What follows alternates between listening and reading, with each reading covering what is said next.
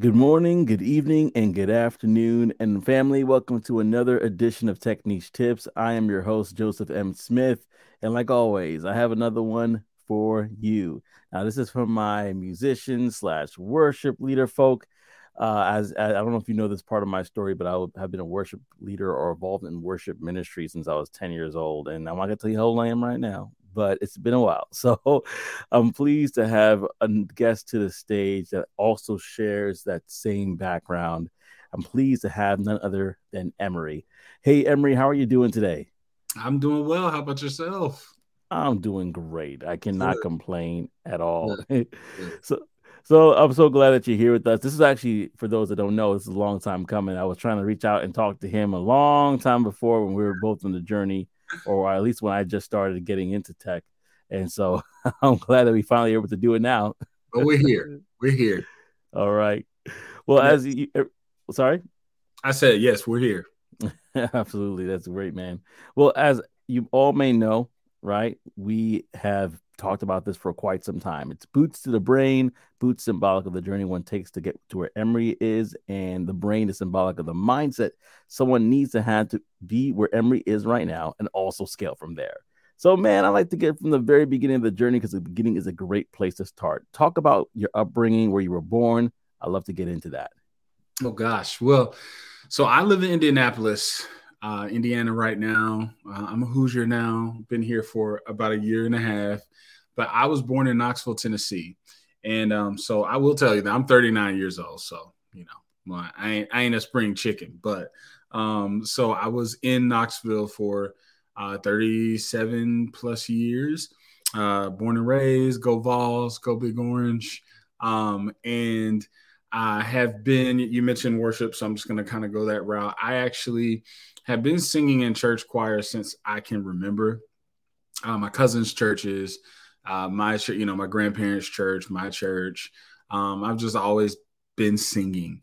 And um, when I went to high school, I joined choir and chorus, you know, choral music, and um, and I I never sang it before, but I was a natural, and so that's kind of the route I took. Went to college, um, and continued to do that and you know classically trained sang some opera musical theater and i thought that was the direction i wanted to go in but you know god had other plans and i ended up uh, teaching school for a couple of years um, and i'm still very close to the majority of my students my former students i uh, still love them so much like my my homies uh, but teaching itself was not for me I loved the students. I loved the opportunity to, you know, pour into their lives, not just musically, but just from, you know, a life standpoint and a love standpoint.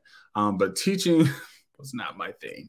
Uh, so I ended up uh, leading worship at church because one of my students, who so happened to be uh, my cousin, he invited me to a church uh, to listen to him uh, play and, and, and lead worship and kind of took off from there.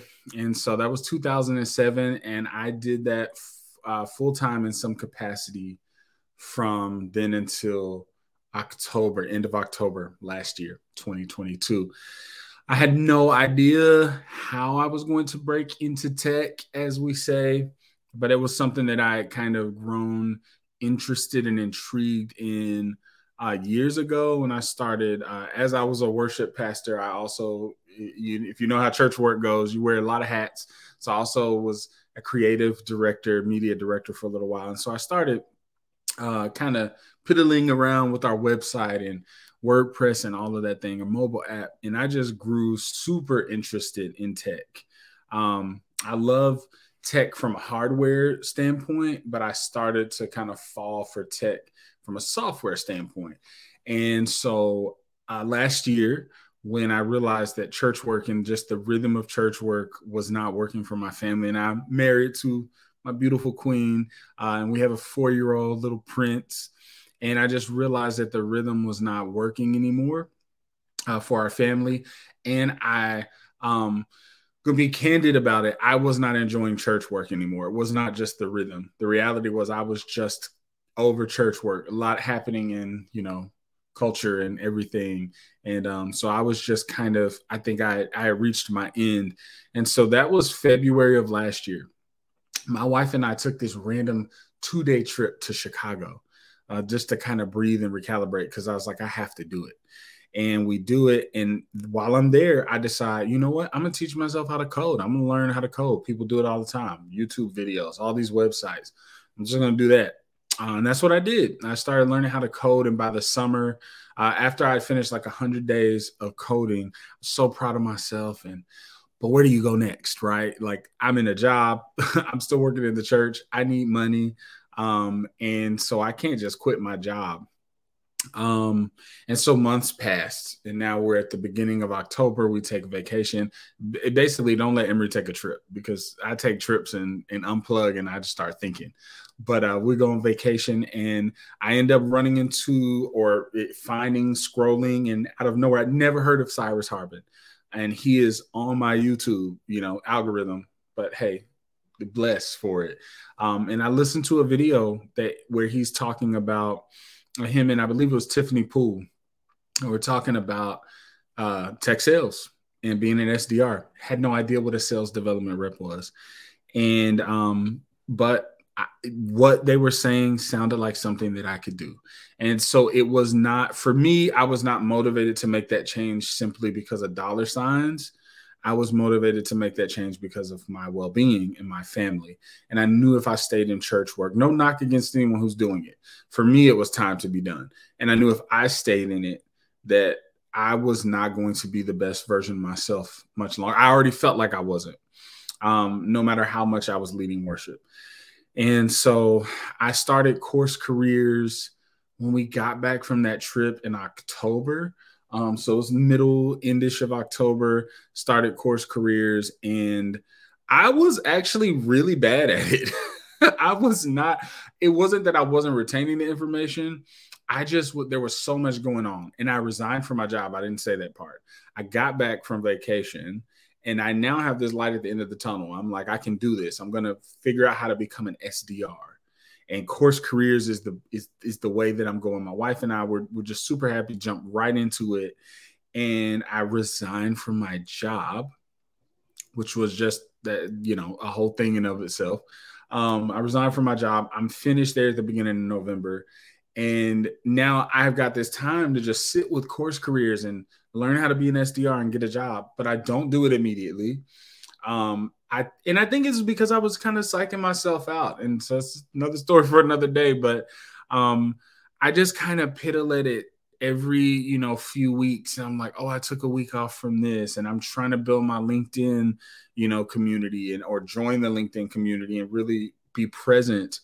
And I take a couple weeks here, and we'd go on a trip, and I take a couple weeks there, and and then finally by the end of December, obviously, you know, financially it's like money's running out, but practically just I have to do this. Like I got to make a decision. Am I just going to go find another job or am I actually going to do this? End of December, we get back from a trip we took to visit family and I'm like, okay, I'm going to do it. And I literally, I, I, not only jumped into CourseCareers like I hadn't before, um, but I also jumped into LinkedIn like I hadn't before and I just started learning more about what an SDR was, uh, not just from an instruction, you know, an instructional way, but also uh, watching those day in the life videos. Right, I watched several of them because I'm like, okay, what are these people saying? And I listened to the pros, I listened to the cons, I listened to the in betweens, and I felt like it was still something that I wanted to do and that I could excel in. And um, so I just really threw myself into LinkedIn, and I'm and when I say threw myself into LinkedIn, I say I was on LinkedIn for hours a day, for weeks at a time, um, and you know here I am. I had a guy reach out to me via LinkedIn earlier in January, late December, early January, um, and talked to me about a role that I really wanted that I was interested in, um, but he didn't have a role open at the time. And so lo and behold, here I am now. Uh, worked out later. And so that's all I'll say about that. It worked out. Um, there's there other stuff that went on in between that, but yeah. So here I am now. I'm uh, going into week three of being an SDR and learning a lot um, with an amazing company and that I love the product, but I also just love the company culture. And that's not something that I've been able to say for a really long time. So, yeah, man. Yeah. I, I, I hear you. I hear you, and I and I love the fact that you were going into your story. It, it's amazing that when you when you when you're talking about it and you kind of think about it, it's like, man, it's been a lot of things that I went through to get to where I'm at right keep now. myself from saying all of it because I'm like, wait, oh yeah, I, this is the first time I've ever recorded this. I just so you know, you it won't. It, oh yeah, it won't be the last. It won't be the last. But but what I would say is this: let's. I love to peel back the onion. So yep. let's go back to that musical point because there's a lot of people similar to myself who have worked in church either a full time capacity or a part time capacity, who have even been volunteers at church or whatever the case may be. Mm-hmm. I want to kind of pull back and start. Let's talk about the music ministry aspect of it, and then we'll talk a little bit about the church working in church aspect, which is a whole different beast, as we mm-hmm. both probably know. But musically, that's that's the part that I love to talk about right away because did you always have a desire to work in church or was that something that you kind of fell into? Because I wanted to get a little bit more about that. Woo! Fell into it okay. all, all the way. I I have always loved church. Um, there was something about church that was just my safe space, right? Even before I would say I knew Jesus myself, before I had a personal relationship with Christ, um, and I was just around my grandparents and my moms and my aunts' relationships, my cousins. I always there was something so safe about church, and specifically, this is gonna sound silly, but stained glass. Like if you put me in a room with stained glass, a house, a church building, whatever, there was just this sense of safety that came over, you know, and who knows what that comes from. I got my theories, but um, but yeah, there was just a sense of safety. So I loved being in church. And from the time that I could walk and talk, I would pick up Bibles and I would run around. And um, my grandmother, who's no longer with us, but she'd say, You're going to be a preacher one day. And of course, you know, as a kid, you're like, Yeah, right. I'm not like all the preachers I saw were these old men who whooped and hollered and i was like yeah it's not gonna be me. Um and but I, I i think i see some of what she was saying now. Um and i think i always had leadership qualities and i and and i think some of them were innate but some of them were grown through the church. And so church was not just safe like my safe space but it was my family you know actual family members but also people who were just family. Um and but I never saw myself working in it. I and, and fought singing in church for years. Like I sang in church, but actually singing in church and leading worship, I fought that for years. And so when I was, you know, I grew up AME, uh, Bethel AME, right in Knoxville, Tennessee. Um, and when I was sing a song, I just kind of sang it, and then I went back to my my pew. Like I wasn't leading songs back then, right? It was just singing. And I did that on purpose because I was honestly afraid of what was going to happen on the other side of this opening up and saying, okay, God, use me in this way. Uh, but then after college and connecting with not just choral music, but classical music is another space that I consider home for myself. Um, learning in college, learning about Black artists like Paul Robeson and Marian Anderson and Leontyne Price, uh, Jessye Norman, like all of these Black artists, classical and opera, operatic voices who not just were musicians, but I believe they were prophets. I believe they were preachers, mm. right? Um, and they did it through the the avenue and through the vehicle of music. Um, and I and as I learned about them, not just their voices, but I learned their stories when I got to college. I realized that um, there was there it, that it was okay for a black man to like classical music. and yeah. before it was so it was so taboo. And like, you know, even my friends in high school would be like, that's so lame, dude. And I kind of thought it was lame. You know, I did it, but I thought it was lame too. And then I got to college and realized like there were people there were uh, these these people that went before me, these ancestors that went before me, that were laying the the, the groundwork for me to even hold the microphone and be acknowledged. Um, and so, how dare I be ashamed of classical music or opera or choral music? I'm to sing it until you can hear it, right? Until I can't sing anymore. Um, and so I, I, I was so comfortable with that. And uh, but getting out of college and going into church, 2007 was when I say I really kind of had my awakening into leading worship. And that's because the choir director, Joe Carter, shout out to Joe Carter, man, he pushed me out there one day. He was like, okay, you're going to lead this song, Alpha and Omega by Israel. Mm-hmm. You're going to lead this song. And boom, there it is. And I led it. And I was just like, okay, I'm done. I'm going to go sit, sit down. And then he kept playing. I, I had this feeling. And I was like, oh my God, I feel something, but I don't know what to do and I'm done. The song's over. Like we let the spirit over. use you. Yeah, and that's what happened. And so, and that's what continued to happen. So that's how I kind of got into that, and I got invited to sing in a church, and they eventually asked me to come on as their worship pastor. Um, but no, so no. Uh, long story longer. No, I did not. I did not want to to work in church, nor did I ever see myself working in church. But you know, we can't always see what's best for us. So yeah, no, that's absolutely true. We don't always see what's best for us, but one thing that I think that we can say is that as life continues to unfold, we do find things that are like, wow, I didn't know that that was going to work out, but it does. And right. for you, you might look at our stories, specifically Emory's, and say, wow, I didn't know that tech was going to unfold in that way and work out for him it can for you as well. And mm-hmm. being both course career students and me being affiliate CourseCareers, I definitely have to testify that it is a great program. So you go ahead, look at the description below. There's a link right there for you where you can find out more about the tech sales program, digital marketing, as well as IT, believe it or not. Mm-hmm. And so you definitely want to say, hey, if this could work for Emory, if this could work for Joseph, this might be able to work for me as well. Now, you talked about college, and I, I actually studied under um, in my undergrad I did study classical music as well in mm-hmm. school, and so it's so funny when you're exposed to it. Mm-hmm. Then you start to get an appreciation for the Jessye Normans and for those that are really these amazing singers and the stories that are being conveyed through the music. Now, talking about exposure, being exposed to being a part of a church and singing versus to mm-hmm. being on the other side as being a staff member it's totally two different sides of that sure. coin. So without, of course, you know, keeping everything nice and, but could you talk a little bit about what you learned working on staff at a church and how that impacted you in regards to just moving into tech, things of that nature? Like, what perspective do you have now that you worked in church full time? Um, so church work is hard work and I think that's something I didn't know.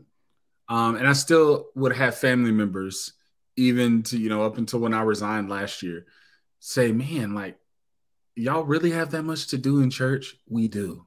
There's a lot that goes into making Sundays happen. Um, and so I think when I when I look at how church and tech, you know, like how that's even lining up, I think one of the things first, hard work. I mean, it just taught me to be a much harder worker than, and I thought I had a decent work ethic. My grandfather instilled that into me, but I learned getting into church work that I had not even even breached the the like the shallow end. There's so much hard work that goes into making church services happen, and it's because you're adminning. You're kind of adminning talent, but also people and their schedules, you know, volunteers and their schedules and their talent levels. And you're trying to put all of that together and making it this safe space on Sunday mornings or whenever your services are, right? Right. And so it is um, that that's very difficult. So it was a lot of hard work. It was a lot of organization, staying organized. Um, and when I went into it, that was not the case. I had notebooks on top of notebooks on top of notebooks, and I realized that that doesn't work. like I've got to actually get systems. So I think building systems, building processes, um, and I think ultimately also like just having an end goal and a mission to get there. I, that's that's some of what I learned working on staff in a church. Um, the places that you think are the most beautiful still they're run by people right mm-hmm. and so your coworkers and your leaders are people and i think that you've got to make the conscious effort every day to see the good in them just like you would want them to see the good in you no matter what kind of mm. day they're having. That's good. Um, right. And that, and that's in whatever space you're working in. I think it is yeah. our responsibility to acknowledge that we are working with people. They are not robots, right? And the, and so they have feelings, they have emotions, they are also learning how to navigate this thing we call life. And so professionalism sometimes takes the back seat when our personal issues rise to the top. Mm. Um, so I'd like to say that I learned how to be poised in those situations, and I did. I, I, I learned how to keep my composure um, when things frustrated me. But I also learned that when people don't keep their composure, like my son, who you can probably hear yelling right now, uh, I, I also learned that when people don't keep their composure, that it's okay. Mm. And so not to match that energy and that's something that um, I'm very grateful for, and I and I, I will never take away from that season of my life. Wow, that's powerful. That is powerful. Uh, sometimes we could forget that there are human beings on the other side mm-hmm. of these sort of conversations or arguments or disagreements, and being able to to really reason with that and say to yourself, you know, self, how would I want to be treated in this situation? Right. That's mm-hmm. that's that's a tool that we definitely can use, especially going into tech sales. And so mm-hmm. you are not you when you ended your conversation initially, uh, or I should say when you ended talking about your journey initially, you talked about how you landed the job. Congratulations to you. You thank you. Thank you. Absolutely. Yeah. Oh, I didn't know if you were gonna keep going. Um, oh yeah. yeah, no, no, I was gonna keep going, but I, I yeah, wanted to just, I wanted to give you a response to say thank you. Now let me go back because you did mention this. You said your grandfather passed away, correct? Mm-hmm. I want to first of all say con- my condolences because it never it, it it's a loss is a loss, you know, no matter how mm-hmm. many years it may be or whatever the case may be. So my condolences to you. Uh, now, still, how did he shape who you are? I mean, you, you talked about it a little bit, but go can you go a little bit deeper and talk about how he and his and his basically him being a role model for you? How did that shape you as a person? So if I could speak about my grandfather, and, and I had great grandparents, all of them were amazing and mm-hmm. all my heroes in different ways. But I think when I look at um, just who I am, uh, and and the older I get, you know, I'm approaching for I'll be 40 this summer. Uh, so right. uh, the, the closer I get to it, the more I acknowledge, like I can see pieces of me uh, that are actually pieces of him. And so I think if I could sum up that relationship as my granddad, his name was Frank, but we called him Pete. And if I could say anything about Pete, it was leave this room better than the way you found it. That's good. And that is something that I have taken into every part of my life, my marriage, my parenting, my friendships. Um, and, and I won't say that I'm always great at it, but something as as little as when, when I got married, my wife would ask me why I made the bed in the hotel rooms. So why do you do that? And I'm like, because I'd leave this room better than the way I found it. Mm. And so hmm. I feel that way about little things like that, but also big things or, you know, big, greater things like sharing my faith with someone. And so, even though there are so many wild things happening in the world, and it's such a, a wild time and a dark time, and there's so many dark spaces, if I get an opportunity to share the light that was put in me with anybody, I'm going to leave that moment better than the way I found it. And that doesn't mean that I'm going to be pushy or that and, and I take that into sales as well, you know, into my yeah. job. Now I say that because you know I'm starting week three. So I've I've only been on the phone for a couple of days, but even in those times, making sure that my tone and my approach to these conversations um, were better than the you know these people are going to leave potentially better than the way um, I found them. So that that is that was really his. I think everything he taught me, all hmm. of the the times he reprimanded me, all the times he celebrated me. I can't say that there was ever a time that the the the root of it was because I wasn't leaving something better than the way I found it. So yeah, that that would be it. Now that's so good. Leaving the room better than the way that you found it. And I think that everybody could take that and really apply it to almost every sphere of your life. You know, mm-hmm. it, it it's a level of stewardship, it's a level of gratitude that's expressed there. And we're going to touch on the mindset. But before I do, you mentioned you work been working for about three weeks, and mm-hmm. I definitely want to tap into that. Now, let's talk about a day in your life. I know it's just started. I know you went through training and things like that. Mm-hmm. Now that you're working in the field, can you talk about a day in the life of Emory as an SDR? Yeah. So I'm still in training because our training is 30 days. So as I'm still training and onboarding, my days are going to look a little bit different than maybe when I when I get like started, you know, on my own. Uh, but yeah, days are waking up. I, I try to make sure to have um, a moment of, you know, mindfulness, meditation, whatever you want to call it. Um, my day spe- specifically starts wrangling my four year old and helping my wife get him off to preschool. Um, and then I sit down and, like I said, I try to have just time to breathe and think about what I'm getting myself into. And, and I don't say that in a negative way, but just kind of preparing. You know, this is, you know, meeting on top of meeting, meetings back to back, um, lunch. What am I going to even eat? What am I going to snack on? How much coffee am I going to drink today? Because if I'm not careful, I'll drink too much. Um. But I mm. try to have a little bit of time to just kind of refocus, recalibrate.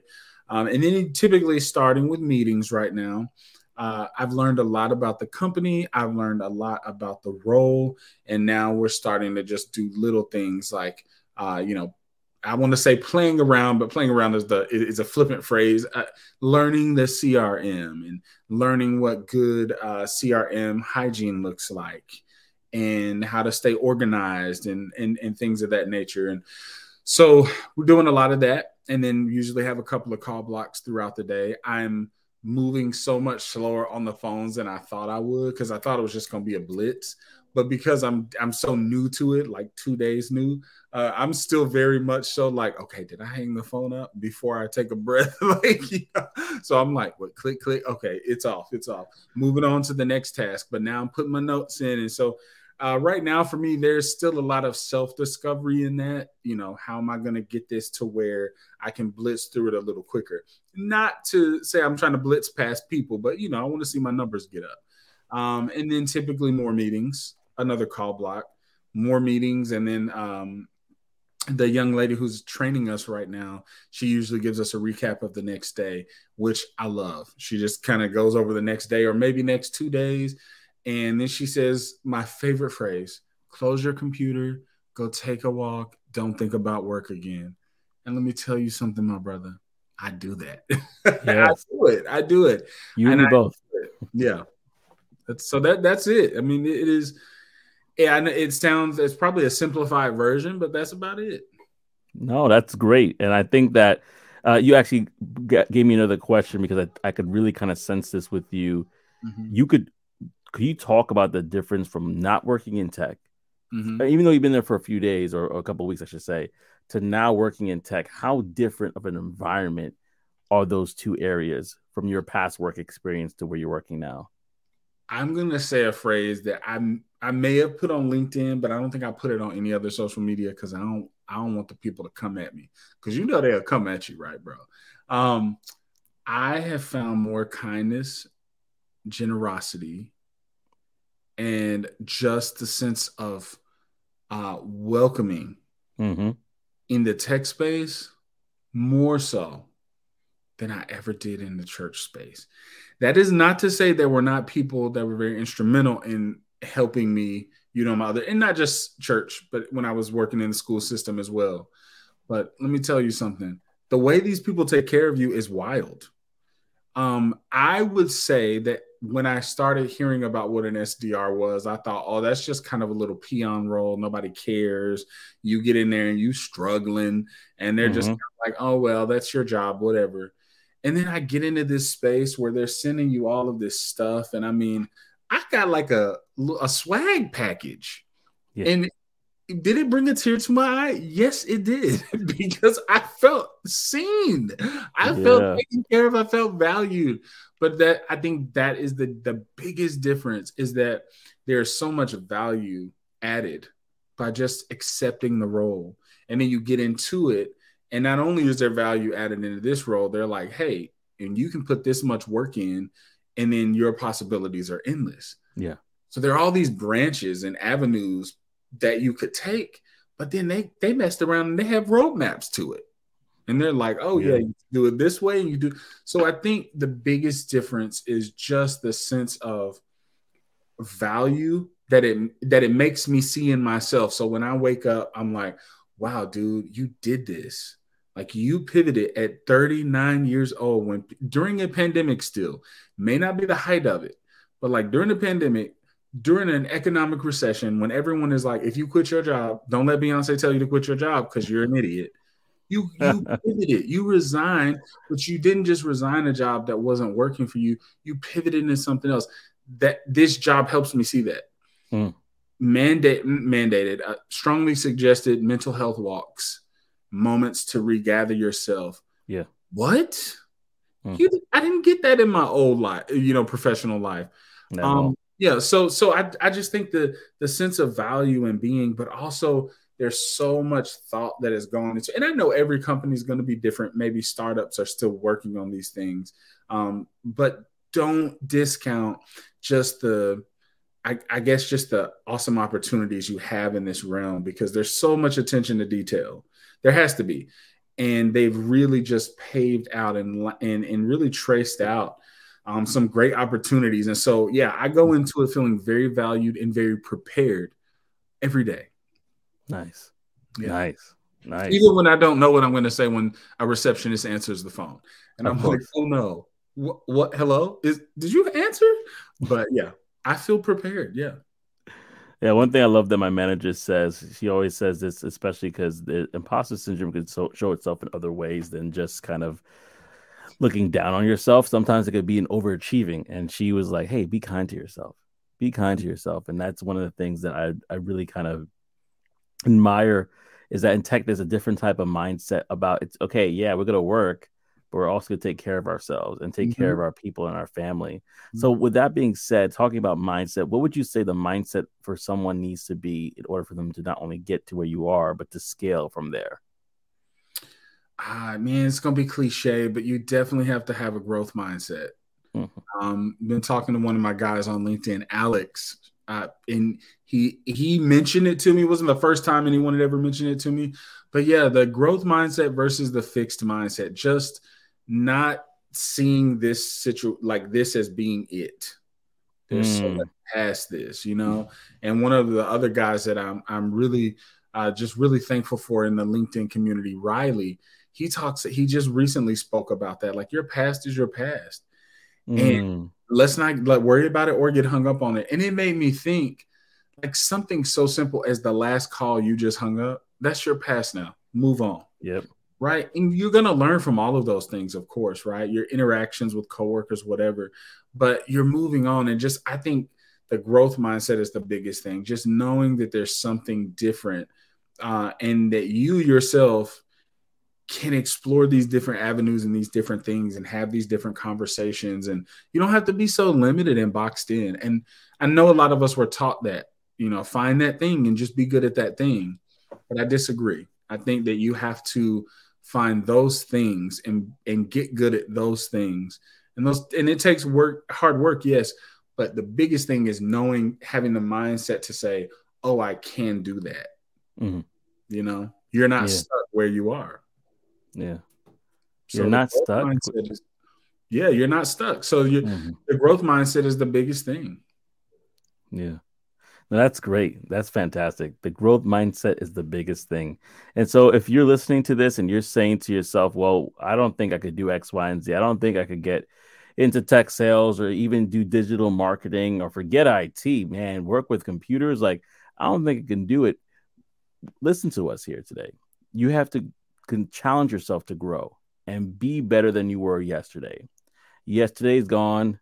Today I'm in need, right? As a song would say. Yep. And so right now, I encourage you, whether it's CourseCareers that you decide to go through tech sales, uh, if you decide to do digital marketing, if you decide to do IT, we have a program for you that we could attest to has literally changed both of our lives. Yes. And so uh, and so this has been a great conversation. I might have Emory back again so we can follow up and see how things are looking a year or two years from now cool. as he's That's grown. Cool. So I think this is going to be a great conversation to do a recap on. And uh, again, this has been this has been great. So thank you, Emory, for taking thank the you. time.